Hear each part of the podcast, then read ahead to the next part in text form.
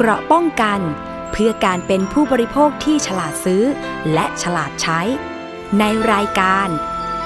ภูมิคุ้มกัน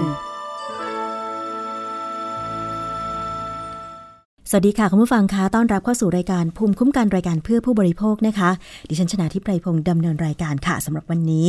ฟังทางวิทยุไทย PBS www.thaipbsradio.com นะคะ และอีกช่องทางหนึ่งก็คือฟังผ่านสถานีวิทยุชุมชนที่เชื่อมโยงสัญญาณค่ะ แล้วก็รวมถึงแอปพลิเคชันไทย PBS ด้วยนะคะ อันนี้ก็สามารถดาวน์โหลดฟรีค่ะ ไปติดตั้งที่มือถือของคุณเลยนะคะ แอปพลิเคชันไทย PBS แล้วก็เลือกไปรับฟังวิทยุไทย PBS ได้เลยค่ะประเด็นที่เราจะพูดคุยกันในวันนี้นะคะสำคัญมาก ๆ เรื่องของความเข้าใจเรื่องยาทรามาดอลค่ะ คุณผู้ฟังคงจะเคยได้ยินข่าวผ่านมาบ้างแล้วนะคะ เกี่ยวกับยาทรามาดอลหรือชื่อเรียก ทั่ว ๆ ไปนะคะ แบบง่ายๆ ก็คือยาเขียวเหลือง อันเนื่องมาจากลักษณะของแคปซูลยาทรามาดอลนี้เนี่ยนะคะ มีสีเขียวและสีเหลือง ก็จึงเรียกว่ายาเขียวเหลือง ซึ่งภาพข่าวที่ปรากฏในโซเชียลมีเดียเนี่ยนะคะเป็นที่น่าตกอกตกใจ ทั้งคุณแม่ที่มีลูกชายวัยรุ่นกินยาทรามาดอล แล้วก็กินติดต่อกันมานาน จนกระทั่งเกิดผลกระทบก็คือ นอนหมดเรี่ยวหมดแรงนะคะ สมองเบลอจำอะไรไม่ได้ สุดท้ายหมอบอกรักษาไม่ได้ เพราะว่าสมองพังไปแล้วนะคะ ส่วนอีกกรณีหนึ่งก็เป็น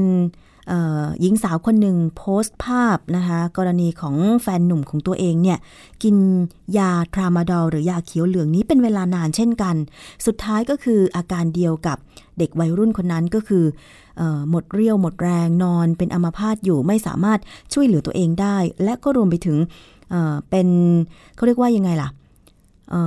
สมองก็เบลอนะคะจำอะไรไม่ได้ เพ้ออยู่ตลอดเวลา หาทางรักษาไม่ได้เลยนะคะ เพราะฉะนั้นเนี่ยตรงนี้ก็เลยเกิดคำถามว่า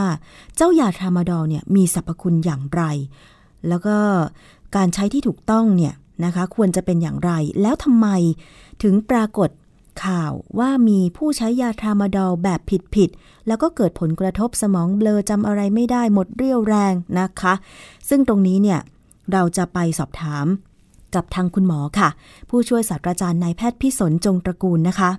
ค่ะขอต้อนรับผู้ช่วยศาสตราจารย์นายแพทย์พิสนจงตระกูลนะคะ ประธานคณะทำงานสร้างเสริมการใช้ยาอย่างสมเหตุผลภาคประชาชน หรือสอยศค่ะ สวัสดีค่ะ คุณหมอพิสนคะ สวัสดีครับ ค่ะ คุณหมอคะวันนี้ขอบคุณมากเลยนะคะ ที่ให้เกียรติกับรายการภูมิคุ้มกันทางวิทยุไทย PBS นะคะ เนื่องจากว่ามีข่าวเกี่ยวกับเรื่องของการใช้ยาเขียวเหลือง หรือยาทรามาดอลนะคะ ผ่านโซเชียลมีเดียแล้วก็สื่อหลักเนี่ยนะคะ ก็เลยตกใจว่าเอ๊ะ ยาตัวนี้เนี่ยมีสรรพคุณการใช้อย่างไร แล้วก็การใช้ที่ถูกต้องเป็นอย่างไร และผลกระทบจากข่าวที่เกิดขึ้นเนี่ยทำไม ผู้ใช้ยาถึงมีอาการหมดเรี่ยวหมดแรงสมองเบลอรักษาไม่หายแบบนี้คะคุณหมอถามก่อนเลยยาทรามาดอลสรรพคุณคืออะไรคะ ครับทรามาดอลเนี่ยเป็นยาแก้ปวดชนิดหนึ่งนะครับ ซึ่งเป็นประโยชน์สำหรับผู้ที่มีอาการปวดในลักษณะว่าค่อนข้างจะมากนะครับ ถ้าหากเราปวดไม่มากนักเนี่ย เราก็จะเริ่มจากพวกพาราเซตามอลเป็นต้นครับค่ะก็คือว่าอย่างดิฉันปวดหัวเนี่ย ส่วนมากก็จะนึกถึงพาราเซตามอลใช่ไหมคะ แต่ว่าโรคไหนที่จะต้องกินยาทรามาดอลตัวนี้คะคุณหมอ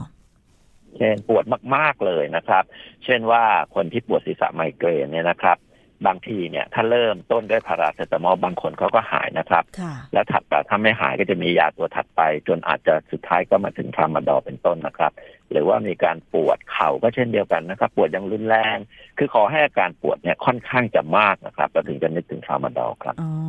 ค่ะ แล้ววิธีการใช้ที่ถูกต้องควรจะเป็นยังไงคะ ก็ใช้เหมือนยาทั่ว ๆ ไปในลักษณะหนึ่งคือว่า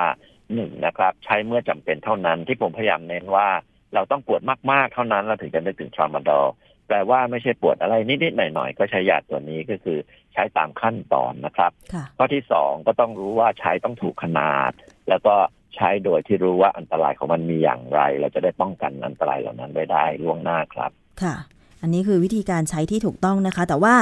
ตามข่าวเนี่ยนะคะ มีการใช้ยาทามาดอลผสมกับยาแก้ไอบ้างนะคะหรือว่าทานยาทามาดอลวันหนึ่งเนี่ยประมาณ 10-15 เม็ดดิฉันเคยอ่านข่าว ที่ว่าแม่คนหนึ่งมาเปิดเผยนะคะ บอกว่าลูกชายของตัวเองเนี่ยเป็นวัยรุ่นอายุแค่ 17 ปีเอง แต่ว่าติดยาทามาดอลยาเขียวเหลืองเนี่ยซึ่งคุณแม่ก็ไม่รู้ว่าซื้อมาจากไหนเนี่ยนะคะ วันละ 10-15 เม็ดจนกระทั่งสุดท้ายลูกคือป่วยนอนอัมาพาตอยู่ แล้วก็หมดเรี่ยวหมดแรงอย่างเงี้ยแสดงว่า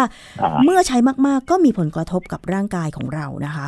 ค่ะที่ที่กล่าวมาเนี่ยเป็นการใช้ยาในทางที่ผิดนะครับค่ะทางที่ผิดก็หมายความว่าหนึ่งเด็กคนนี้คงไม่ได้เจ็บปวดที่บริเวณใดของร่างกายเลยเพราะการนำยามาใช้ตรงนี้ก็เรียกว่าผิดกฎข้อที่หนึ่งแล้วใช่ไหมครับค่ะเป็นการใช้โดยที่ไม่ได้จำเป็นต้องใช้ค่ะ แล้ววิธีใช้ของเขาเนี่ยเขาใช้เพื่อวัตถุประสงค์อื่น ซึ่งเป็นการใช้ในเชิงของการทำนองว่าใช้เป็นยาเสพติดเอาไปผสมกับสารอื่น ๆนะครับ ให้เกิดความรู้สึกที่เคลิบเคลิ้มเป็นต้น เนื่องจากยาทรามาดอลเนี่ยเป็นยาที่ออกฤทธิ์ต่อจิตประสาทของเราด้วยนะครับ การออกฤทธิ์เนี่ยจะไปออกฤทธิ์ที่สมองส่วนกลางของเราเพื่อยับยั้งการเจ็บปวดนั่นก็เรื่องหนึ่งนะครับ แต่อีกฤทธิ์หนึ่งของทรามาดอลก็คือว่าในคนบางคนเนี่ยก็จะ มีความรู้สึกที่ทำให้เกิดที่เรียกว่าเคลิ้มสุขอย่างนี้ก็ได้นะครับ คือพอได้รับยาไปเรารู้สึกว่าเป็นความรู้สึกที่ดี แล้วความรู้สึกนี้เนี่ยก็จะเรียกร้องให้เรานำยานี้กลับมาใช้ซ้ำแล้วซ้ำอีก เรียกว่าเป็นการเสพติดยาครับอ๋อกลายเป็นว่าใช้ผิดวัตถุประสงค์ คือไม่ได้ใช้ยาเพื่อการรักษาโรค แต่ใช้เป็นยาเสพติด ใช่ครับค่ะ ก็เลยนี้ไม่ถูกต้องอย่างยิ่งนะครับ หมายความว่าคนทั่ว ๆ ไปที่ใช้ทรามาดอลเนี่ย ถ้าใช้เพื่อการบรรเทาปวดก็ควรจะทราบด้วยว่า ยาตัวนี้มีฤทธิ์เสพติดได้ แต่ฤทธิ์ของมันเนี่ยอ่อนนะครับความสามารถในการทำให้เสพติดไม่เหมือนกับพวกมอร์ฟีน หรือสารที่ทำจากฝิ่นโดยตรง คือทรามาดอลเนี่ยเป็นสารที่เรียกได้ว่า มีการออกฤทธิ์เนี่ยทำนองเดียวกับสารที่มาจากฝิ่นนะครับ สารที่มาจากฝิ่นเนี่ยเราจะนำมาใช้เป็นยาแก้ปวดที่ดีมาก ๆ เลย เช่นมอร์ฟีนที่ทุกคนคงจะรู้จักดีนะครับ แล้วทรามาดอลเนี่ยจะมีฤทธิ์ในการแก้ปวดเนี่ยประมาณสักหนึ่งส่วนสิบเท่าของมอร์ฟีนนะครับเมื่อใช้ไปอย่างเช่นมอร์ฟีน หรือยาที่มาจากฝิ่นโดยตรงเนี่ยเป็นยาเสพติดโดยแท้ใช้ไประยะหนึ่งติดแน่นอน แต่ทามาดอลไม่ใช่นะครับทามาดอลจะมีฤทธิ์เสพติดเหมือนกัน แต่โอกาสเสพติดเนี่ยต่ำมากทำให้ ในคนทั่วไปเนี่ยเราสามารถใช้เป็นยาแก้ปวด โดยที่เขาไม่ได้จัดเป็นยาเสพติด แต่เนื่องจากเด็กที่เล่าให้ฟังเนี่ยเขาใช้ติดต่อกันเป็นเวลานาน และยังใช้ยาในขนาดสูงเกินกว่าที่ควรจะเป็น เมื่อครู่เนี่ยเรากล่าวว่า เราต้องใช้ยาในขนาดที่เหมาะสมใช่ไหมครับ ในคนทั่วไปเวลาปวดเนี่ยเราก็ใช้เพียงครั้งละหนึ่งถึงสองเม็ดเท่านั้นนะครับ และวันหนึ่งเนี่ยไม่เกินแปดเม็ดแต่น้องเนี่ยฟังดูใช้ตั้งสิบ ถึงสิบห้าเม็ดแล้วดูจากข่าวก็เป็นน้องที่ตัวไม่ใหญ่นะครับตัวเล็กแต่ใช้ยาเกินกว่าค่าปกติเนี่ยประมาณสองเท่าอย่างเงี้ยนะครับหรือเกือบสองเท่า และใช้ติดต่อกันนานมาก อันนี้จะเกิดผิดภัยจากยาอย่างร้ายแรงได้เลยครับ อืม ค่ะ ไม่ถูกขนาดด้วยใช้ผิดวัตถุประสงค์ด้วยนะคะ แล้วระยะเวลาที่ใช้ล่ะคะ มันมีผลกับการติดหรือว่าทำให้เกิดผลกระทบอย่างเช่น สมองเบลอหมดเรี่ยวแรงด้วยไหมคะคุณหมอ อันนี้สำหรับ บุคคลทั่วไปที่ต้องใช้ทามาดอลก่อนนะครับเราก็จะใช้ยาตัวนี้เนี่ยในระยะเวลาที่ไม่นานเกินไปนะครับ โดยทั่วไปเนี่ย คือแพทย์เป็นควรเป็นผู้สั่งยานี้อยู่แล้ว แพทย์ก็จะประเมินอย่างน้อยทุกสามเดือนนะครับ ว่ายังจำเป็นอยู่หรือไม่ที่จะใช้ยานี้ต่อไป ถ้าไม่จำเป็นก็จะเปลี่ยนเลยครับ หรือหยุดยาไปเลยนะครับ แต่น้องเนี่ยใช้ยานานเป็นปีนะครับ ตามข่าวอันนี้ก็เกิน คือผิดทั้งขนาดต่อครั้ง ผิดทั้งขนาดยาสูงสุดต่อวัน ผิดทั้งระยะเวลาที่ใช้ ผิดทั้งวัตถุประสงค์ในการนำไปใช้ครับ ค่ะราะฉะนั้นจึงเกิดผลกระทบนะคะ แต่ทีนี้อย่างล่าสุดเมื่อ 23 ธันวาคม 2559 ก็มีข่าวบอกว่า ทางองค์การอาหารและยา พร้อมกับเจ้าหน้าที่ทหารนะคะ ได้เข้าไปตรวจที่ร้านขายยาแห่งหนึ่ง ย่านหลังมหาวิทยาลัยรามคำแหงก็คือซอยรามคำแหง 24 บอกว่าไปตรวจว่าร้านนี้เนี่ย ลักลอบขายยาทรามาดอลตัวนี้ ซึ่งหมายความว่าจริง ๆ แล้วยาทรามาดอลนั้นเป็นยาที่ควบคุมใช่ไหมคะคุณหมอ คือคำว่าลักลอบเนี่ยอาจจะไม่ถูกเสียทีเดียวนะครับ เพราะว่าหากเป็นร้านขายยาที่ขึ้นทะเบียนถูกต้อง สามารถขายยาได้อย่างเปิดเผยนะครับ แล้วเราก็เดินไปซื้อได้ด้วยนะครับ เราเราไม่ได้เป็นการซื้อแบบผิดกฎหมายแต่อย่างใด เพียงแต่ว่าเนื่องจากมีวัยรุ่นเนี่ยที่เราทราบเนี่ย ทำแบบนี้ไม่ใช่น้องคนนี้คนแรกนะครับ ที่ที่ใช้ทรามาดอลแล้วเกิดปัญหา เหตุการณ์นี้มันเกิดมาหลายปีแล้วครับทำให้ทางออยเนี่ยก็เลยต้องไปออกกฎขึ้นมาเพื่อควบคุมการใช้ทรามาดอลให้ปลอดภัยขึ้นนะครับ กฎข้อหนึ่งเนี่ยเขาก็จะบอกว่า ไม่ให้ขายกับเด็กที่อายุต่ำกว่า 17 ปีนะครับ ข้อที่สองเนี่ยให้แน่ใจว่าคนซื้อเนี่ย เป็นคนที่จำเป็นต้องใช้จริง ๆ ก็คือเอาไปใช้เพราะเจ็บปวดอย่างรุนแรงจริง ๆ ข้อที่สามนะครับ ไม่ขายเกิน20เม็ดข้อที่สี่นะครับ จนถึงระยะเวลาสักช่วงสองปีที่ผ่านมาเนี่ย ต้องลงทะเบียนนะครับ ในสมุดบันทึกในกระดาษบันทึกแบบฟอร์มนะครับ ว่าคนซื้อชื่ออะไรนะครับ ใครคือคนซื้อต้องบันทึกลงไปขายให้เมื่อไรขายไปกี่เม็ดอย่างเงี้ยครับ อันนี้เป็นกฎระเบียบที่ออกมาวางไว้เพื่อควบคุมการใช้ทรามาดอล ให้ให้ตกไปสู่ผู้ที่จำเป็นจริง ๆ แล้วเป็นการป้องกันไม่ให้เด็กเนี่ยนำไปใช้ในทางที่ผิดครับอันนี้ที่ที่ข่าวที่ว่าก็หมายความว่า ตามรูปที่เห็นเนี่ย คนขายเขาอาจจะใส่ซองไว้ล่วงหน้าเลยนะครับสิบยี่สิบเมตรอะไรก็แล้วแต่ แล้วเราจะซื้อกี่เม็ดก็ได้ แล้วเราก็อายุต่ำกว่า 17 ก็ได้ด้วยอะไรอย่างเงี้ย คือเป็นการขายผิดไปจากกฎที่เขาสั่งไว้ นอกจากนั้นที่สำคัญมาก ยาทรามาดอเขาจะระบุอย่างชัดเจนว่า ผู้เป็นเภสัชกรเท่านั้น ที่จะสามารถหยิบยานี้ให้กับผู้ซื้อ ซึ่งตอนนี้เนี่ยร้านขายยาจำนวนหนึ่งเนี่ยนะครับ ก็ไม่ได้มีเภสัชกรยืนอยู่ตลอดเวลา ถ้าหากว่าเป็นคนที่ไม่ใช่เภสัชกร แล้วหยิบยานี้ให้คนเนี่ยก็จะทำผิดกฎข้อนี้แหละครับอ๋อนั่นหมายความว่าจริง ๆ แล้วเนี่ยขายได้ แต่ว่าต้องได้ใบสั่งยาจากคุณหมอ หรือเภสัชกร เป็นผู้วินิจฉัยว่าควรจะใช้ยาทรามาดอลนี้หรือไม่ และก็มีกฎต่างๆ ที่คุณหมอพิสนบอกมาคือ ต้องขายครั้งละไม่เกิน 20 เม็ดต้องเป็นผู้ป่วยที่ต้องการยานี้จริง ๆ และต้องมีการลงทะเบียนแบบฟอร์มนะคะ รวมถึงการตรวจบัตรประชาชนไหมคะคุณหมอถึงจะรู้ว่าอายุเท่าไหร่ก็ขายให้ได้ไหมเพราะว่าเราต้องการทราบว่าเขาเป็นใครเขาก็อาจจะเรียกบอกว่าขอดูบัตรประชาชนเพื่อที่จะบันทึกว่าชื่ออะไรเป็นคนซื้อไปอย่างเงี้ยครับ อันนี้ก็คือคำว่าใบสั่งแพทย์เนี่ย ไม่ได้จำเป็นว่าแพทย์จะต้องเป็นผู้สั่งไปที่ร้านขายยานะครับอ๋อเหรอคะเราปวดมากๆเนี่ยเราเดินไปขอซื้อได้ครับอ๋อเพียงแต่ว่าต้องแสดงหลักฐานว่าเราไม่ใช่เด็กตามกว่าเอ่อสิบแปดเอ้ยสิบเจ็ดปีนะคะ แล้วก็ซื้อครั้งละไม่เกินยี่สิบเม็ดแต่ว่าเอ่อถ้าเกิดว่ามีการเอ่อทำผิดกฎโดยขายยาทรามาดอลแบบ ผิดกฎแบบนี้ค่ะ จริง ๆ แล้วก็มีการกำหนดโทษไหมคะว่า ร้านที่ลักลอบขายให้เด็กต่ำกว่า 17 ขายเกิน 20 เมตรต่อครั้ง อะไรอย่างเงี้ยมีมีบทลงโทษไหมคะคุณหมอ ก็คือกฎระเบียบที่ออยออกไปเนี่ยจะแบ่งเป็นสองส่วนนะครับส่วนหนึ่งเนี่ยเหมือนเป็นคำขอร้องขอร้องว่าอย่าทำอย่างนี้นะเช่นอย่าขายกับเด็กอายุต่ำกว่า17นะ อย่าขายเกิน20เมตรนะ อันนี้ขอร้องส่วนอีกอันหนึ่งเป็นข้อทางกฎหมายนะครับ ที่บอกว่า เฉพาะเภสัชกรเท่านั้นที่มีสิทธิ์ในการที่จะขายยานี้ให้กับประชาชนที่มาซื้อยาและถ้าหากทำผิดกฎข้อนี้นะครับเขาก็จะมีกฎหมายอยู่แล้วนะครับ ว่าเมื่อเภสัชกรทำผิด หมายถึงว่าหนึ่งเภสัชกรเนี่ยต้องอยู่ประจำที่ร้านยาถ้าไม่อยู่คนที่อยู่เนี่ย เมื่อทำหน้าที่แทนเภสัชกร แล้วไปทำผิดเนี่ยเภสัชกรที่รับผิดชอบจะต้องเป็นผู้รับผิดชอบที่จุดนั้น เช่นนะครับ ก็จะมีเป็นขั้นเป็นตอนนะครับ เช่นตักเตือน หรือแบบรุนแรงเลยก็คือถอนใบอนุญาตนะครับ ค่ะ อ๋อ อย่างที่เราไปร้านขายยาในตอนนี้เนี่ยนะคะ ก็มักจะมีเเลขทะเบียน หรือว่ารูปของเภสัชกรใช่ไหมคะ ประจำอยู่ร้านขายยาแห่งนั้น แต่ถ้าสมมุติว่าณนะเวลาที่เราไปซื้อ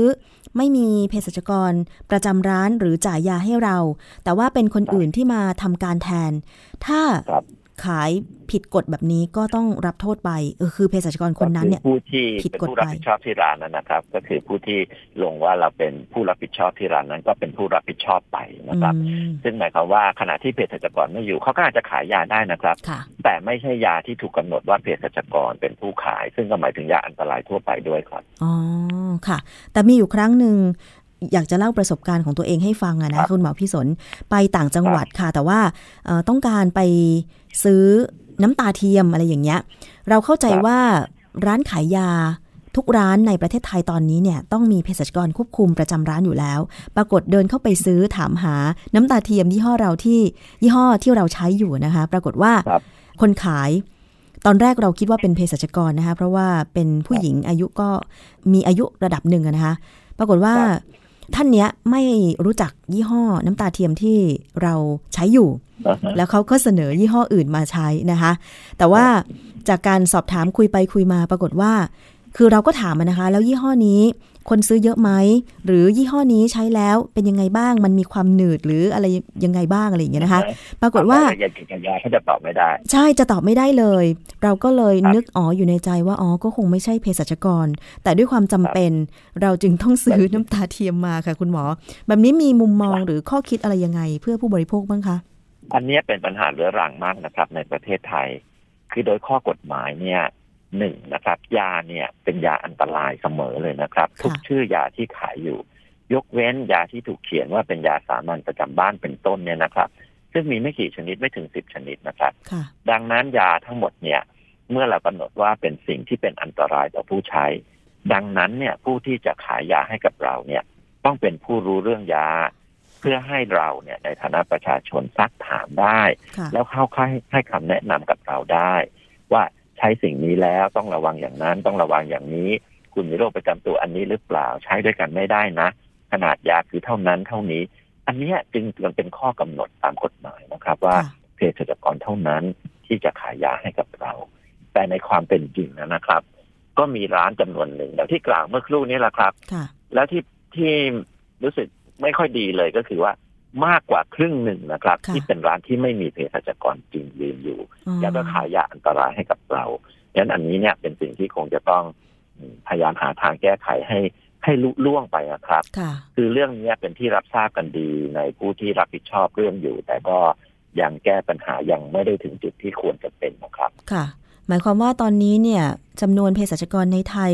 ยังไม่เพียงพอต่อร้านขายยาที่มีอยู่หรือยังไงคะคุณหมอพี่สนมันถึงไม่ใช่ไม่ใช่เหรอคะไม่ใช่ครับ เพียงแต่ว่าเภสัชกร ซึ่งโดยกฎหมายบอกว่า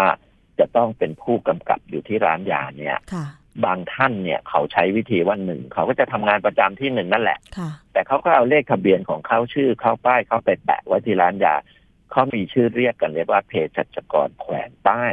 แขวนป้ายก็คือแขวนเฉยๆเพื่อให้ร้านนี้ผ่านการตรวจสอบตามข้อกฎหมาย แต่ตัวไม่ได้ไปยืนอยู่จริง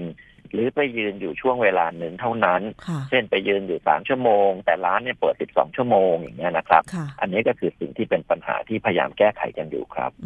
เพราะฉะนั้นเนี่ยบางทีประชาชนเข้าไปซื้อยาก็ต้องการคำอธิบาย แต่ถ้าเจอแบบนี้แล้ว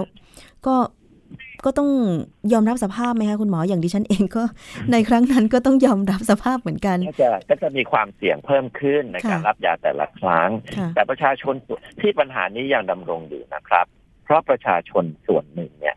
ไม่ได้รู้สึกนะครับ ว่ายาเนี่ยเป็นสิ่งที่เป็นอันตราย ต้องการได้รับคำอธิบาย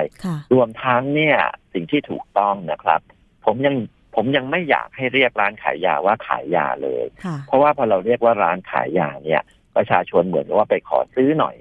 แล้วเขาก็ต้องขายให้เราอะไรเงี้ย จริง ๆ เนี่ยควรจะเป็นร้านให้คำปรึกษาด้านยา คนเดินเข้าไปเพื่อไปปรึกษาปรึกษาก่อน แล้วเขาค่อยแนะนำเรา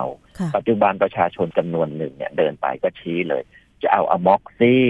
จะเอาออกเมนติน จะเอานู่นเอานี่ซึ่งมีชื่อไปเลยอะครับ อันเนี้ยเป็นการกระทำซึ่งเราก็ก็ทำกันอยู่ เราก็เลยไม่รู้สึกว่ามีหรือไม่มีเภสัชกรก็คงไม่เป็นไรอะไรเงี้ยครับค่ะ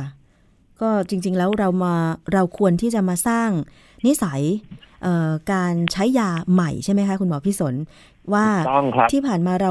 เราไม่ควรจะไปชี้เอายาโน่นยานี่เคยกินยาตัวนี้แล้วหายจะไปเอาอีก จริง ๆ แล้ว บางทีเชื้อโรคมันอาจจะพัฒนาตัวเองทำให้กินยาตัวเดิมไม่หายแบบนี้ใช่ไหมคะคุณหมอ ถูกที่สำคัญกว่านั้นคือบ่อยครั้งไม่ต้องใช้เลยครับ แต่เราเนี่ยเข้าใจว่า เราเคยใช้ยาตัวนี้ ชื่อนี้เคยได้ผล เราก็จะใช้ไปเรื่อย ทั้งๆทที่การเจ็บป่วยแต่ละครั้งเนี่ย โดยมากแล้วไม่ต้องใช้ยาปฏิชีวนะเลย แต่เราก็ไปสั่งหรือบอกว่าจะเอา แล้วเภสัชกรดีๆ ที่มีอยู่มากมายเนี่ยเขาจะกลุ้มใจมากเลยครับ เพราะว่าพอเขาจะเอ่ยปากใช่ไหมครับ เออ อาการเป็นยังไงเพื่อที่จะถามให้รู้ว่าต้องใช้ไม่ใช้เนี่ย บางทีลูกค้าก็โมโหใส่แล้วครับ บอกว่ามาถามอะไรวุ่นวายเสียเวลา อย่างเงี้ย อันนี้ไม่ถูกต้องนะครับ เวลาไปซื้อยา ผมถึงบอกว่าไม่อยากเรียกร้านขายยาหรอกผมอยากเรียกว่าร้านให้คำปรึกษาด้านยา เดินไปเนี่ยต้องไปปรึกษาเขาก็คือต้องไปบอกอาการเป็นอย่างนี้นะครับ เป็นอย่างโน้นอย่างนี้ แล้วคุณเภสัชกรก็ช่วยพิจารณาช่วยคิดช่วย บอกแนะนำให้ว่าควรใช้อย่างไรนะครับ อันนี้จึงจะดีที่สุดครับ ค่ะ เพราะฉะนั้นประชาชนผู้บริโภคก็ต้องเปลี่ยนความเข้าใจใหม่ สร้างความเข้าใจใหม่ แล้วก็เปลี่ยนพฤติกรรมใหม่ด้วยนะคะ คุณหมอพี่สนว่า เวลาเจ็บป่วยเนี่ยจะต้อง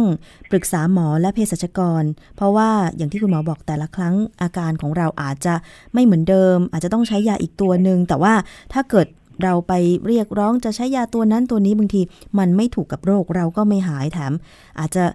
เจ็บป่วยเรื้อรังด้วยก็ได้นะคะ คุณหมอ เราจะได้รับอันตรายจากยาเลยครับซึ่งอันนี้เนี่ยก็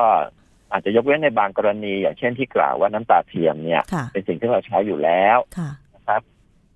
เราก็ยี่ห้อนี้เราก็รู้อยู่แล้วเคยใช้เป็นประจำอย่างนี้ก็อาจจะไปไปขอซื้อได้ก็จะไม่ค่อยมีปัญหามากนักนะครับ แต่ในหลายโอกาสเลยครับที่ ต้องซักถามกันเป็นระยะว่า แม้แต่ยาที่ใช้อย่างต่อเนื่อง ก็ต้องคอยซักคอยถามว่า ขณะนี้ได้เกิดผลข้างเคียงเกิดขึ้นหรือยังอย่างเช่นพวกยาแก้ปวดที่กล่าวเนี่ยนะครับ เมื่อใช้ไปมีอาการอย่างนี้เกิดขึ้นหรือยัง ถ้าเป็นอย่างนี้แปลว่าเริ่มเกิดพิษจากยาแล้วนะ ใช้ต่อไม่ได้แล้วแหละเป็นต้น ก็ต้องมีการซักถามปรึกษากันนั่นอยากให้ประชาชนทั้งประเทศที่ที่ฟังอยู่เนี่ยนะครับ มีความรู้สึกเบื้องต้นก่อนนะครับ ว่ายาเนี่ย แทบทุกชนิดที่มีขายอยู่ ตามกฎหมายเรียกว่ายาอันตรายนะครับ เพราะฉะนั้นเมื่อมันอันตรายเขียนไว้แบบนั้นก็ต้องเข้าใจว่ามันอันตรายจริง ๆ เพียงแต่ผู้ซื้อหรือประชาชนเนี่ย ไม่ทราบเองแหละว่าอันตรายคืออะไร อย่างเช่นทรามาดอลที่เรากล่าวอยู่ใช่ไหมครับ อันตรายคืออะไรบ้างหนึ่งดิเสพติดที่เราพูดไปแล้วนะครับสองก็จะมีอาการทางระบบประสาทได้ มีอาการวิงเวียนง่วงซึมนะครับ ถ้าหากเราไม่ทราบเราไปขับรถ หรือไปทำอะไรที่อาจจะตก เช่นไปปีนหลังคาซ่อมบ้านอะไรเงี้ยแล้วเกิดง่วงซึมด้วย ก็จะเกิดอันตรายได้นะครับ นอกจากนั้นเนี่ยก็อาจจะเกิดพิษในลักษณะอื่น ๆ ได้อีกหลายลักษณะนะครับที่ง่าย ๆ เลยในผู้สูงอายุ ใช้ยาตัวนี้อาจจะท้องผูกเป็นต้นและพอไม่ทราบว่าเกิดจากยาพอท้องผูกเราไปขอซื้อยาระบาย พอกินยาระบายไป เราก็จะสูญเสียเกลือแร่เดิมไม่ไหว เราก็ไปเอาเกลือแร่มากินพอกินเกลือแร่ไปก็อาจจะเกิดผลข้างเคียงบางอย่างจากเกลือแร่แล้วก็ตามแก้ไปเรื่อยๆอย่างเงี้ยทั้งที่แท้จริงแล้วเนี่ยต้องไปแก้ที่ตัวทามาดอตั้งต้นเป็นต้นนะครับอ๋อมันเหมือนเป็นลูกโซ่เลยนะคะ คุณหมอใช่ครับแล้วจะเป็นแบบนี้บ่อยครับยาบางชนิดนะครับ เช่นยาลดความดันเลือดเนี่ย กินแล้วจะมีอาการไอได้นะครับ ประชาชนน้อยคนที่จะทราบว่ายาตัวนี้กินแล้วไอ นี่พอไอไม่ได้นึกว่าเกี่ยวกับยา ก็ไปซื้อยาแก้ไอซื้อยาปฏิชีวนะไปเอ็กซเรย์ปอดไปทำผลวุ่นวายไปหมดเลยครับ ทั้งทั้งที่การรักษาง่ายมากเลยครับ หยุดยาแก้ไอชนิดนี้หายเลยครับอืมค่ะพอโทษหยุดยาลดความดันชนิดนี้เนี่ยอาการไอก็จะหายไปเลยค่ะ จริง ๆ แล้วถ้าประชาชนอย่างเราๆเนี่ยนะคะไม่ได้เป็นคุณหมอ ไม่ได้เรียนหมอมาไม่ได้เรียนเภสัชมาอะไรอย่างเงี้ย ถ้าจะให้ดีควรที่จะต้องปรึกษาไว้ก่อน ไม่ใช่คิดเอาเอง ใช่ไหมคะ ใช่ครับปรึกษาเสมอครับ คือทุกวันนี้เนี่ยเราเราไม่ค่อยรู้สึกว่ายาเป็นของที่เราต้องมีข้อมูลเกี่ยวกับยา ในขณะที่เวลาเราใช้ของอื่น ๆ ในชีวิตประจำวันนะครับ เราจะขับรถจะไปซื้อรถใหม่จะซื้อโทรศัพท์ใหม่อะไรเราต้องต้องอ่านคู่มือบ้างนะครับ ให้รู้ว่าใช้อย่างไรนะครับ ถึงจะถูกต้องจะอัดแบตเตอรี่เนี่ยทำยังไง ให้มันอายุยืนยาวนะครับ แต่ว่ายาเนี่ยเราเหมือนกับว่าได้มาก็ใส่ปากได้มาก็ใส่ปากโดยที่รายละเอียดเกี่ยวกับยาเนี่ย เราไม่ทราบยกตัวอย่างทรามาดอลอีกครั้งก็ได้นะครับทรามาดอลเนี่ยนะครับ ทำให้ชักได้นะครับ อืมค่ะทรามาดอลถ้าใช้เพื่อบรรเทาปวดนะครับ แล้วใช้ผิดวิธีคือใช้ต่อเนื่องไปเรื่อยๆ จะทำให้ปวดศีรษะมากยิ่งขึ้นกว่าเดิมนะครับ อ้าวเหรอคะไม่ได้หาย คือถ้ายังไม่มีความรู้เนี่ย จะเกิดอันตรายมากกว่ามากกว่าประโยชน์ที่ได้รับครับ ค่ะ เพราะฉะนั้นเนี่ยไม่ใช่ว่ากินยาแก้ปวดต่อเนื่อง อะไรอย่างนี้มันจะทำให้เราหายจากอาการปวดเป็นปลิดทิ้ง มันอาจจะกลับกลายเป็นว่าเราปวดเพิ่มมากขึ้นด้วย อันเนี้ยเขาเขียนเตือนไว้เสมอเลยนะครับ แต่บังเอิญไอการเตือนเหล่านี้มันไปปรากฏอยู่กับคู่ที่มีความรู้ด้านยาก็คือหมอกับเภสัชกรแต่คนกินเนี่ยคือประชาชนเนี่ยขาดความรู้ตรงนี้ทำให้ทุกวันเนี่ยไปซื้อยาแก้ปวดใช้ด้วยตนเอง เพื่อบรรเทาอาการปวดศีรษะ โดยเฉพาะทรามาดอเนี่ยก็ด้วยแล้วพอกินไปมันได้ผลอยู่แล้วครับ กินไปก็หายปวดนะใช่ครับ แต่พอปวดก็กินอีกก็กินโดยที่ขาดการปรึกษาการกินไปเรื่อยๆจะทำให้ปวดศีรษะมากยิ่งขึ้นกว่าเดิมครับ จะปวดถี่ขึ้นกว่าเดิมครับดังนั้นการปวดศีรษะเช่นไมเกรนเนี่ย การรักษาที่ถูกต้องไม่ได้เกิดจากการเอายาแก้ปวดไปใช้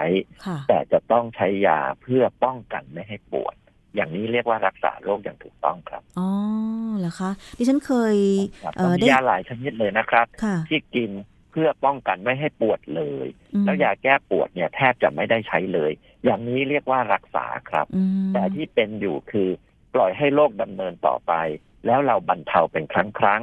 และการบรรเทาเหล่านั้นกับทำให้ส่งผลเสีย ต่ออาการทำให้ปวดบ่อยขึ้นปวดหนักขึ้นครับอ๋อค่ะ เพราะฉะนั้นจริง ๆ แล้วเรื่องนี้ก็มีการสร้างความเข้าใจใหม่ ดิฉันก็เพิ่งทราบเหมือนกันนะคะคุณหมอว่าไมเกรนเนี่ยไม่ใช่ว่ากินยาเพื่อไปรักษาอาการปวด แต่ต้องกินยาเพื่อป้องกันไม่ให้ปวดแบบนี้ใช่ครับอย่ายกตัวอย่างให้ฟังเห็นไหมครับ เพราะฉะนั้นถ้าเกิดเราเดินไปที่ร้านที่มีเภสัชกรใช่ไหมครับ เรามาขอซื้อตามกฎหมายเขาก็บอกอยู่แล้วที่เขาจะต้อง ไปปรึกษาไปไปถามประชาชนก่อนว่า คุณปวดอะไร ปวดตรงไหน ปวดรุนแรงแค่ไหน คุณใช้มานานแค่ไหนแล้ว คุณใช้ขนาดยาเท่าไหร่ก็ต้องซักไปซักมาครับ เพื่อที่จะรู้ว่าเออตอนนี้ควรจะทำอย่างไร ไม่ใช่เราเดินไปบอกซื้อยาตัวนี้ยี่สิบเม็ดอะไรเงี้ยอย่างเงี้ยไม่ถูกหรอกครับอ๋อนะคะ เพราะฉะนั้นดิฉันจะจำไว้เลยค่ะคุณหมอเวลาไปร้านขายยาถ้าถือว่าไปปรึกษาอย่าไปซื้อครับค่ะ แต่จริงๆแล้วปัญหาที่คุณหมอบอกก็คือว่าทำไมผู้บริโภคประชาชนเนี่ยนะคะ รู้เรื่องของใช้ในชีวิตประจำวันรู้เรื่องอื่นเยอะแยะ แต่พอเป็นเรื่องยาไม่ค่อยรู้ อาจจะเป็นเพราะว่าเหมือนกับว่าความรู้เรื่องยาเนี่ยมันเป็นความรู้ที่ยากหรือเปล่าดิฉันไม่แน่ใจ ถ้าพูดคำว่ายาเนี่ยความรู้สึกของคนก็คือมันต้องรักษาโรค แต่ว่ามันเป็นอะไรที่แฝงมาด้วยอันตราย ซึ่งคนก็ ตัดไปเลยอะค่ะ ตัดไปเลยว่าไอ้ข้อมูลอื่น ๆ เนี่ยเราไม่สนใจละ เราสนใจแต่ว่ามันรักษาโรคเราได้อะไรประมาณนี้ อันนี้คือสิ่งที่ผมพยายามเตือนตั้งแต่แรกไงครับว่าเราเนี่ยมองด้านเดียวของยาหรือด้านที่จะทำให้เราบรรเทาอาการ แต่เราเนี่ยลืมลืมหรือพยายามจะไม่นึกถึงมันว่า ยาจะมีอันตรายอย่างแน่นอนนะครับแฝงมากับตัวยาเลย โดยเฉพาะเมื่อเราใช้อย่างไม่เหมาะสมนะครับ เขาจึง เรียกยาเหล่านี้ว่ายาอันตราย แล้วออกกฎหมายว่าผู้จะขายยาให้กับเราได้ ต้องเป็นผู้ที่เรียนเรื่องยามาหกปีนะครับ คือเภสัชกรค่ะอะ ต้องไปสร้างความเข้าใจใหม่อีกเรื่องหนึ่งนะคะ เกี่ยวกับเรื่องของยานอกจากจะมีประโยชน์รักษาโรค ก็อาจจะ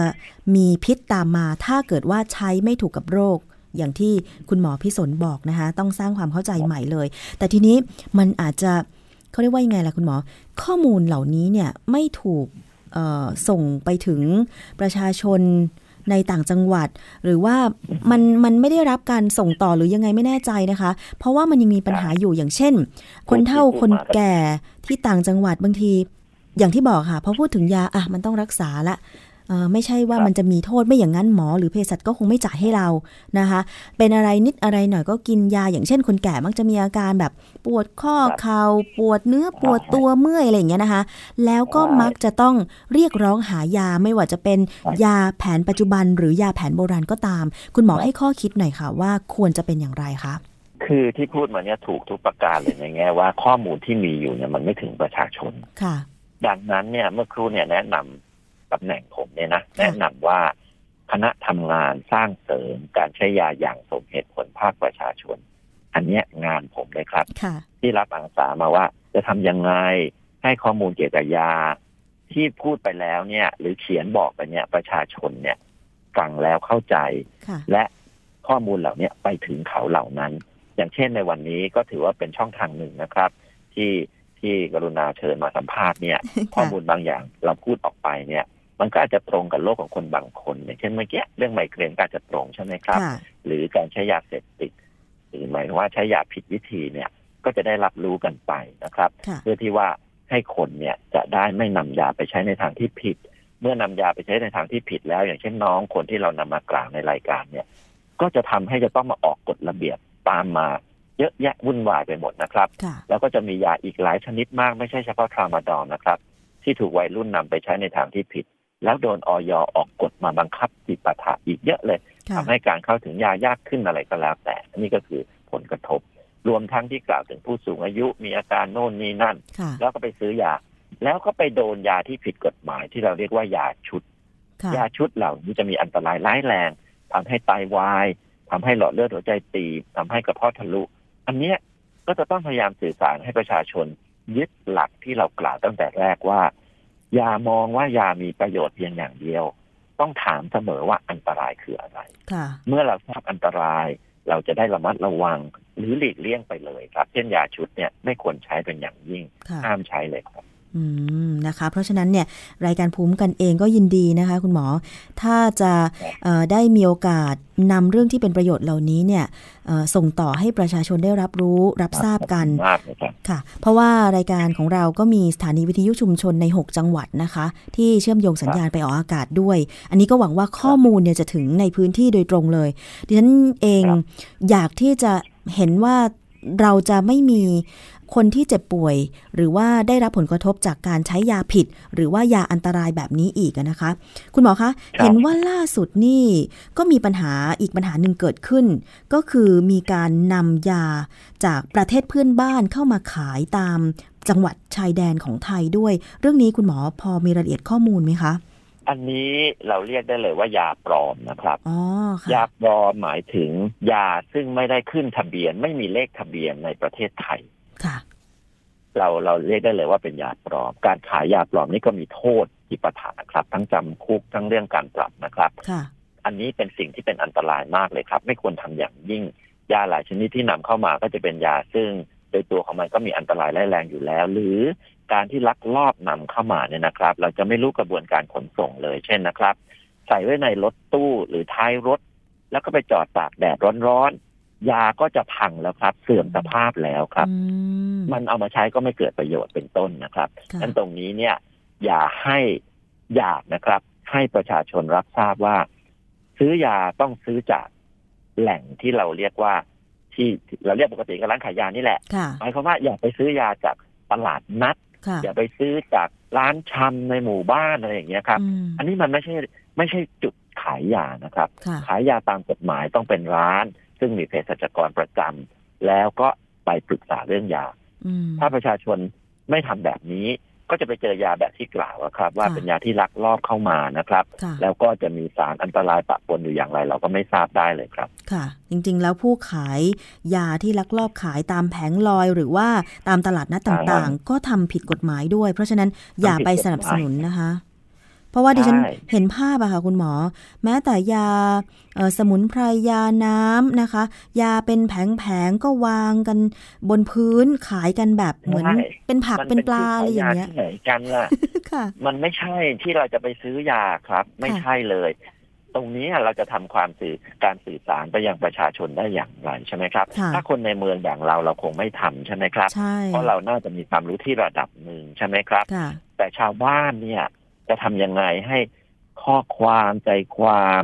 การรับรู้เนี่ยไปถึงเขาให้ได้อะครับ อันเนี้ยต้องช่วยกันมาก ๆ เลยครับ ค่ะ เพราะว่า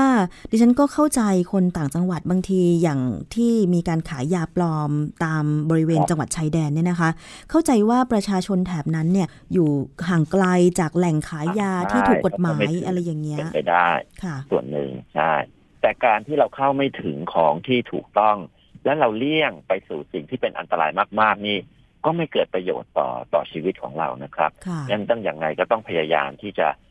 ให้ได้รับยาอย่างถูกต้อง เช่น ไปที่เขาเรียกว่ารอพอสอต่อเนี่ยกระจายอยู่ทุกหมู่บ้านนะครับ ไม่ได้ไกลเกินไปแล้วครับพอที่จะเข้าไปหาการรักษาที่ถูกต้องได้ แล้วก็ตอนนี้เรื่องการสื่อสารภาคประชาชนเนี่ย เราก็โชคดีที่เรามีโครงการที่เรียกว่าโรงพยาบาลส่งเสริมการใช้ยาอย่างสมเหตุผลนะครับ ซึ่งต่อไปนี้เนี่ยที่ฉลากยาเราจะมีคำเตือนให้โดยละเอียดพอสมควรนะครับ กับยาทุกชื่อ แล้วเราก็จะมีกระดาษแผ่นเล็กๆอยากให้ประชาชนไปอ่านเพิ่มเติม ถ้าหากอยากอ่านมากขึ้น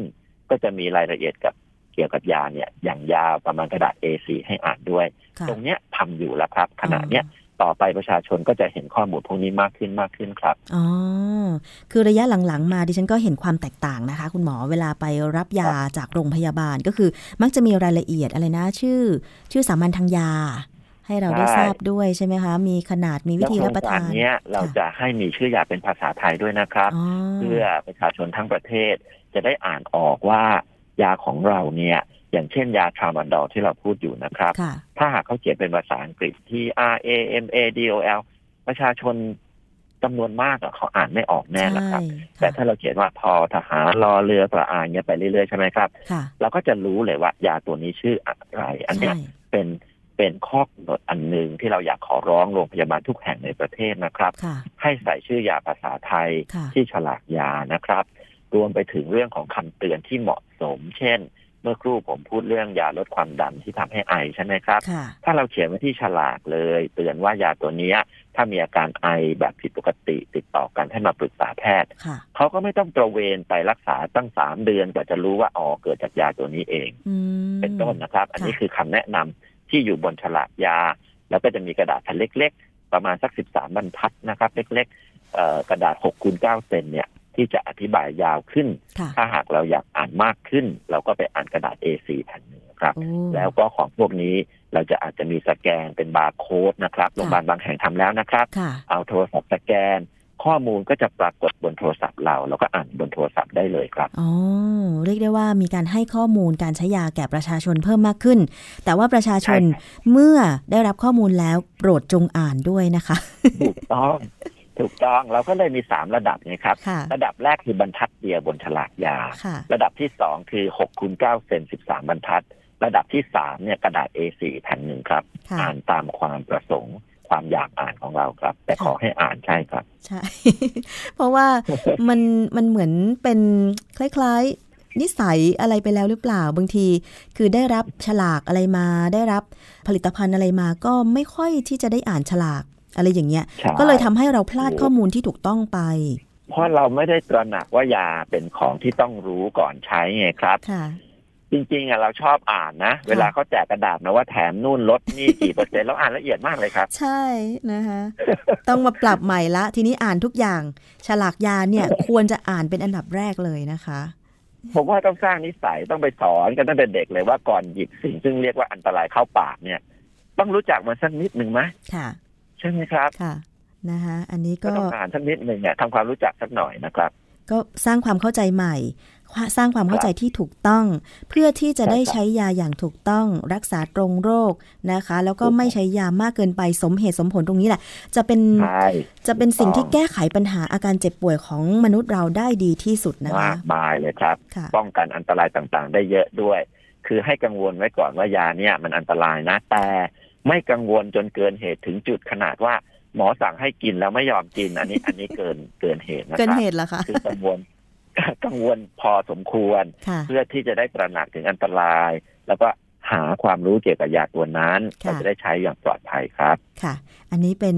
ข้อมูลนะคะที่ดีมากๆเลยนะคะจากผู้ช่วยศาสตราจารย์นายแพทย์พิสนจงตระกูล ประธานคณะทำงานสร้างเสริมการใช้ยาอย่างสมเหตุผลภาคประชาชน หรือสอยศต้องขอบคุณคุณหมอพิสนมากเลยนะคะ ที่วันนี้กรุณากับรายการภูมิคุ้มกัน และหวังว่าข้อมูลเหล่านี้เนี่ยนะคะ ประชาชนเมื่อได้ทราบแล้วก็จะได้นำไปปฏิบัติอย่างถูกต้องนะคะ ครับ ค่ะ ขอบพระคุณค่ะ คุณหมอคะ โอกาสหน้านะคะ จะเรียนเชิญคุณหมอมา ถ้าเกิดว่ามีประเด็นอื่น ๆ ที่จะต้องมาขอข้อมูลกันอีกนะคะ ได้ครับยินดีครับ ค่ะ ขอบคุณค่ะ สวัสดีค่ะ สวัสดีครับคุณผู้ฟังคะ ตอนนี้เราไปพักกันสักครู่หนึ่งนะคะ เดี๋ยวช่วงหน้ามาพบกับเรื่องอื่นๆกันต่อค่ะ กับรายการภูมิคุ้มกันคืน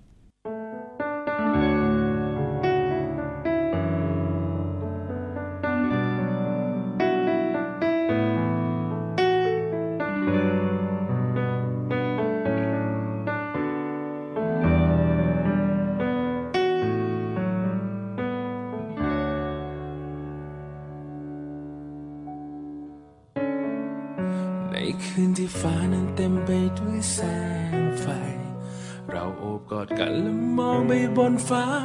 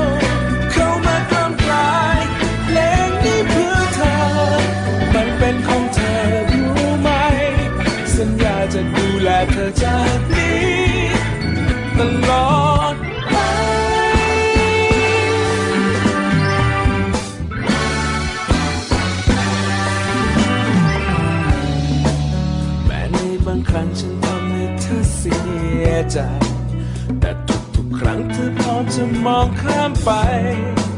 เธอเข้าใจให้อภัย คนอย่างฉัน ฉันไม่รู้ว่าวันพรุ่งนี้ดวงดาวจะหายไปไหน ฉันไม่รู้ว่าวันพรุ่งนี้ท้องฟ้าจะเป็นเช่นไร แต่ฉันก็รู้หัวใจของฉัน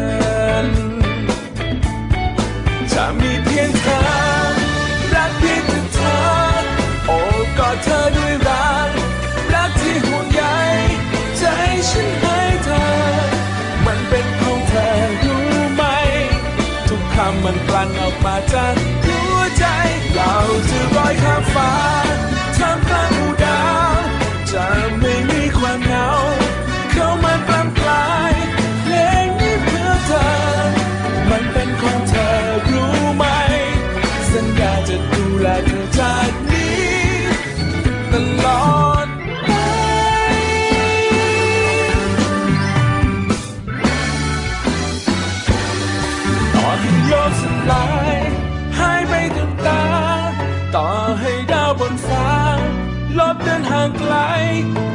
ฉันให้เธอ มันเป็นของเธอรู้ไหม ทุกคำมันกลั่นออกมาจากหัวใจ เราจะลอยข้ามฟ้าท่ามกลางหมู่ดาว จะไม่มีความเหงา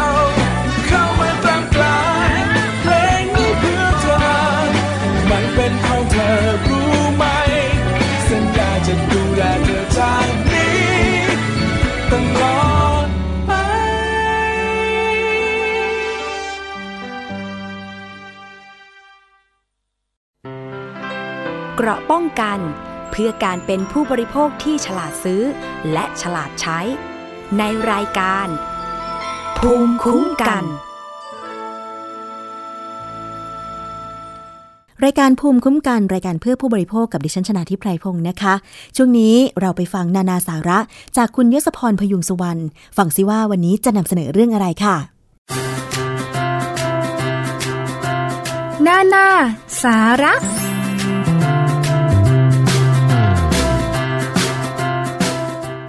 ต้อนรับคุณผู้ฟังเข้าสู่ช่วง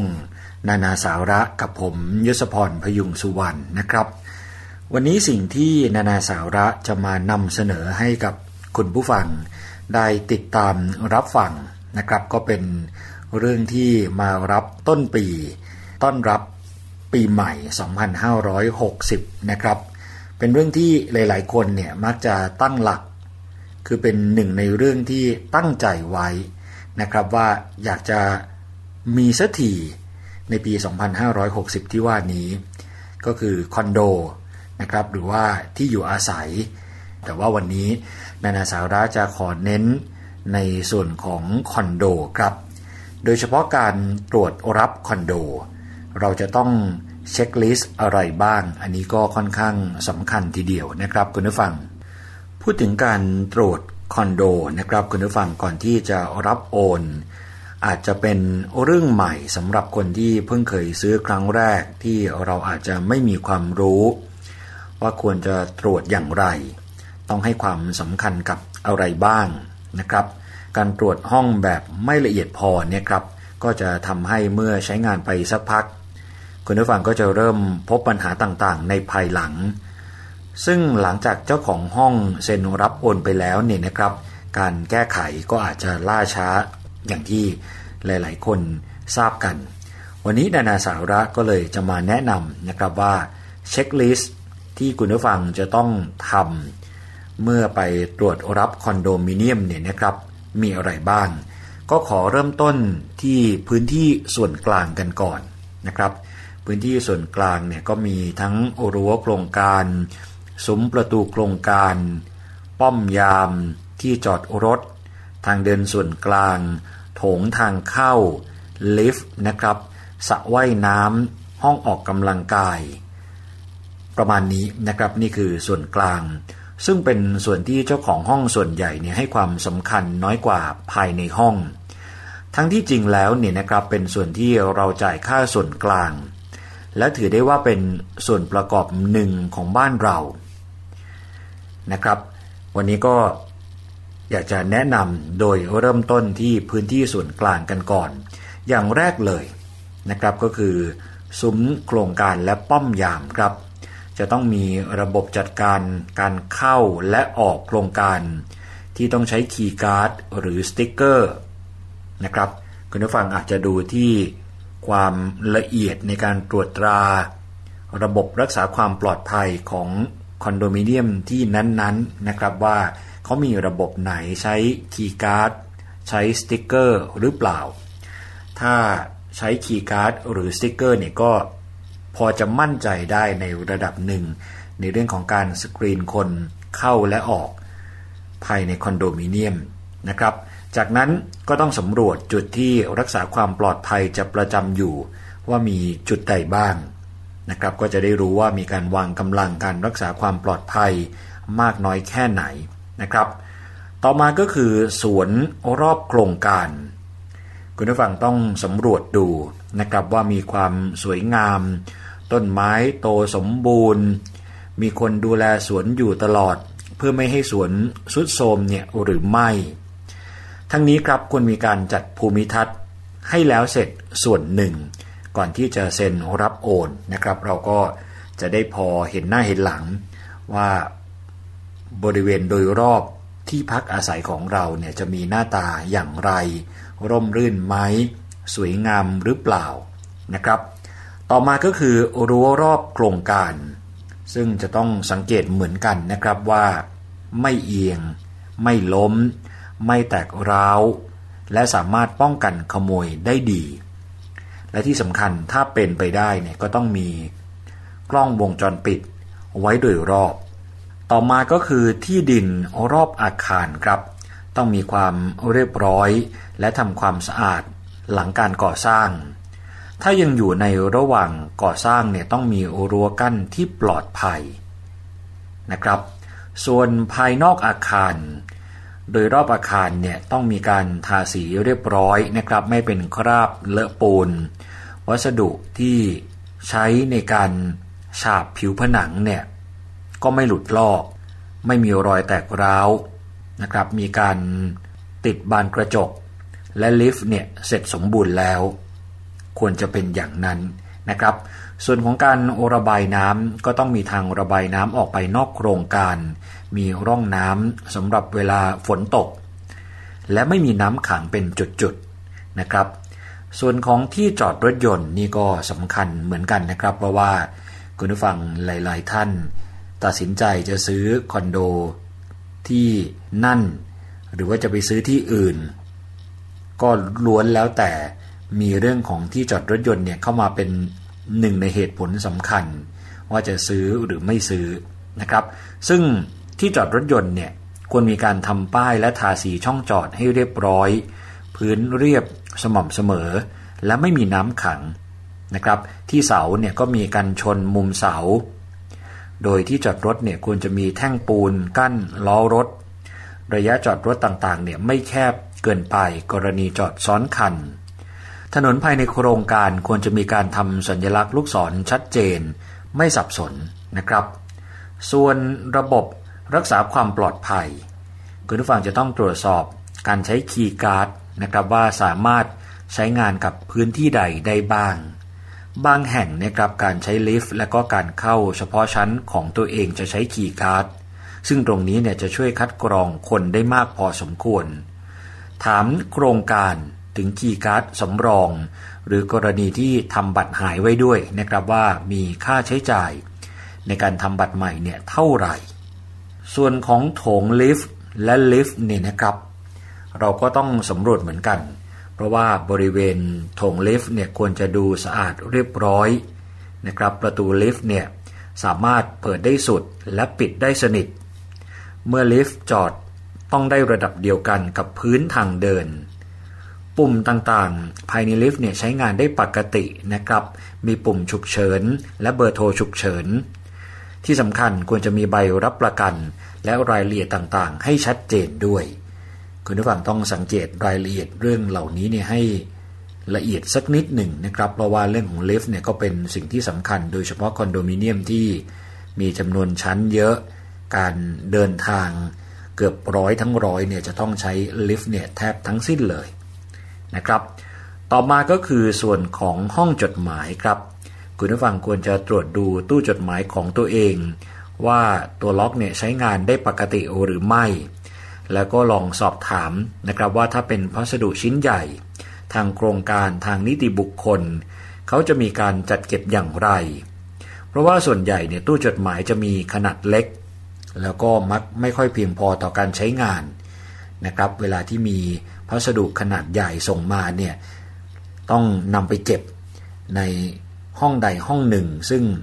ก็ไม่สามารถการันตีได้นะครับว่า จะหายหรือไม่หรือจะได้รับความเสียหายหรือเปล่า เพราะฉะนั้นควรจะมีการคุยและถามไถ่เกี่ยวกับเรื่องนี้ให้ชัดเจนนะครับเพื่อประกอบการตัดสินใจก่อนที่จะเซ็นรับโอนคอนโดมิเนียมที่ว่านี้นะครับ ส่วนต่อมาก็คือบันไดหลักและบันไดหนีไฟครับคุณผู้ฟัง ต้องไม่มีสิ่งกีดขวางนะครับ บันไดหนีไฟเนี่ยต้องมีประตูนิรภัยที่ปิดสนิทเวลาไม่ได้ใช้งาน และมีป้ายบอกทางทางออกที่มีไฟ และมองเห็นได้ชัดเจนจากทางเดินส่วนกลางนะครับ แล้วก็ต้องไม่ลืมว่า เรื่องนี้เนี่ยสำคัญ เพราะฉะนั้นเรื่องของแผนผังนะครับก็จะต้องมีประกอบด้วยหมายถึงแผนผังของชั้นที่ติดไว้หน้าโถงลิฟต์และในแต่ละห้องนะครับเพื่อให้คุณผู้ฟังที่ เน้นและห่วงเรื่องของความปลอดภัยรวมไปถึง ผมว่าคุณผู้ฟังทุกท่านแหละครับที่ใช้ชีวิตอยู่ในคอนโดมิเนียม หรือกำลังจะไปใช้ชีวิตในคอนโดมิเนียมนี่ควรจะต้องศึกษาเรื่องของแผนผัง แต่ละชั้นไว้ด้วยนะครับ เพื่อหาทางหนีทีไล่เวลาเกิดเหตุฉุกเฉินต่างๆ คราวนี้ส่วนต่อมาที่ยังเป็นส่วนกลางอยู่ก็คือทางเดินหน้าห้องนะครับ ควรจะมีความสวยงาม สะอาด ไฟใช้งานได้ครบทุกดวง ตรวจสอบระยะที่มุมกล้องวงจรปิดเนี่ยจะมองเห็น แล้วก็ตรวจดูนะครับว่ามีอุปกรณ์งานระบบต่างๆ ครบถ้วน และสามารถใช้งานได้ อย่างเช่น ตู้เก็บอุปกรณ์ดับเพลิง ตัวตรวจจับควันนะครับป้ายทางออกฉุกเฉิน ตู้ไฟแสงสว่างฉุกเฉิน ช่องท่องงานโอระบบ และช่องทิ้งขยะ นะครับ พูดถึงเรื่องของทางเดินหน้าห้องเนี่ยเราก็ต้องสอบถามทางนิติบุคคลทางโครงการเหมือนกันนะครับ เพราะว่าก็มีหลายเคสที่คุณผู้ฟังเจอมากับตัว เวลาพาไปดูห้อง ตอนจะซื้อตอนกำลังจะรับโอนเนี่ยก็เปิดไฟครบทุกดวงในทางเดินนะครับ แต่พอเอาเข้าจริงเนี่ยไม่รู้ว่ามีนโยบายประหยัดพลังงานหรือว่าอย่างไร ก็อาจจะเปิดดวงเว้นดวงนะครับหรือว่าดวงเว้นสองดวงอะไรทำนองนั้น ไม่ใช่แค่บริเวณทางเดินหน้าห้องเท่านั้นเนี่ยนะครับ แม้กระทั่งในลานจอดรถเนี่ยมีบางที่เหมือนกัน ที่ต้องใช้คำว่าแอบเนียนครับ คือก็ไม่ได้เปิดให้สว่างสวยัยแต่ก็ไม่ถึงขนาดว่าปิดหมดเลยนะครับ ก็เปิดเหมือนกัน แต่ก็เปิดดวงเว้นดวงนะครับ ใครโชคดี หมายถึงจอดรถในจุดที่หลอดไฟเปิดเนี่ยก็สว่างสวัยน่าจะมั่นใจได้ในเรื่องของความปลอดภัย แต่ใครจังหวะไม่ดีโชคไม่ดีไปจอดรถในช่องที่ไฟดวงนั้น ไม่ติดพอดีหรือว่าไม่ได้เปิดพอดีเนี่ยก็จะต้องลุ้นหน่อยนะครับว่าวันดีคืนดีเนี่ยจะมีอันตรายหรือภัยมาถึงตัวหรือไม่นะครับ เพราะฉะนั้นควรจะคุยในเรื่องนี้เนี่ยให้ชัดเจน และสอบถามทางโครงการหรือว่านิติบุคคลเกี่ยวกับเรื่องของระบบแสงสว่างในส่วนต่างๆของคอนโดมิเนียมด้วยนะครับคุณผู้ฟัง ต่อมาครับเป็นไฮไลท์อีกเหมือนกันก็คือสระว่ายน้ำและห้องออกกำลังกายนะครับ หลายๆท่านที่จะไปซื้อคอนโดก็มักจะสอบถามนะครับว่ามีสระว่ายน้ำหรือไม่หรือว่ามีฟิตเนสเนี่ยหรือไม่ สิ่งที่จะต้องตรวจสอบก็คือว่าคุณผู้ฟังควรจะขอดูสภาพโดยรวมนะครับว่า แล้วเสร็จแค่ไหน พร้อมเปิดให้ใช้เนี่ยเมื่อไหร่ ลักษณะหน้าตาและอุปกรณ์ต่างๆเนี่ยมีให้ตามใบโฆษณาเนี่ยหรือไม่ ต้องเน้นย้ำตรงนี้เหมือนกันนะครับ เพราะว่ามีคอนโดมิเนียมหลาย ๆ ที่เนี่ยเวลาโฆษณาหรือเราเห็นโบรชัวเห็นการโฆษณาตามสื่อต่างๆเนี่ย สระว่ายน้ำก็จะดูไฮโซโก้หรู ดูหรูหราดูขนาดใหญ่โต แต่เอาเข้าจริงแล้วเนี่ยบางที่อีกเหมือนกันนะครับ ที่สร้างเล็กกว่าที่โฆษณาไว้ เวลาถ่ายภาพก็จะเลือกมุมให้มันดูโอโถง ดูกว้าง ดูใหญ่ ดูสวยงาม แต่พอเวลามาดูสถานที่จริงแล้วก็ไม่ได้เป็นเหมือนภาพที่ ถ่ายไว้นะครับ เพราะฉะนั้นคุณผู้ฟังก็ควรจะมาดูที่โครงการเลยนะครับ มาสังเกตดูว่ามีอุปกรณ์ต่างๆ หรือมีลักษณะของสระว่ายน้ำหรือฟิตเนสเนี่ยเป็นอย่างที่ถ่ายภาพไปโฆษณาหรือไม่นะครับ แล้วก็ต้องลองสอบถามว่าสระว่ายน้ำเนี่ยใช้ระบบอะไร และมีการทำความสะอาดอย่างไร ส่วนสุดท้ายที่ควรจะสอบถามที่เป็นส่วนที่เกี่ยวกับพื้นที่ส่วนกลางเนี่ยก็คือ ห้องงานระบบนะครับ ถ้าคุณผู้ฟังพอจะมีเวลาเนี่ยอาจจะขอให้คนซึ่งเป็นเจ้าหน้าที่ของโครงการพาชมห้องงานระบบนะครับ เช่นอะไรบ้างก็เช่น ห้องปั๊มน้ำห้องปั่นไฟฟ้าฉุกเฉิน ว่ามีความพร้อมในการทำงานเนี่ยอย่างไร แต่บางโครงการเนี่ยเขาก็อาจไม่ให้ดูในส่วนนี้ ก็ต้องลองสอบถามทางโครงการทางเจ้าหน้าที่เขาดูนะครับ นี่คือส่วนแรกของการเช็คลิสต์นะครับ ที่คุณผู้ฟังจะต้องตรวจรับคอนโดมิเนียม อย่างที่บอกไปว่าวันนี้นานาสาระเน้นที่พื้นที่ส่วนกลางกันก่อนนะครับ นานาสาระในตอนหน้ายังมีอีกหลายสิ่งที่คุณผู้ฟังจะต้องไปเช็คนะครับก่อนที่จะตรวจรับคอนโดเป็นตอนที่ 2 ก็อยากจะเชิญชวน ให้คุณผู้ฟังเนี่ยได้ติดตามรับฟังนะครับ วันนี้นานาสาระต้องขอขอบคุณข้อมูลดีๆนะครับจากนิตยสารบ้านและสวนครับ ผมยศพรพยุงสุวรรณและทีมงานในช่วงนานาสาระต้องขอตัวลาไปก่อน สวัสดีครับ นานาสาระ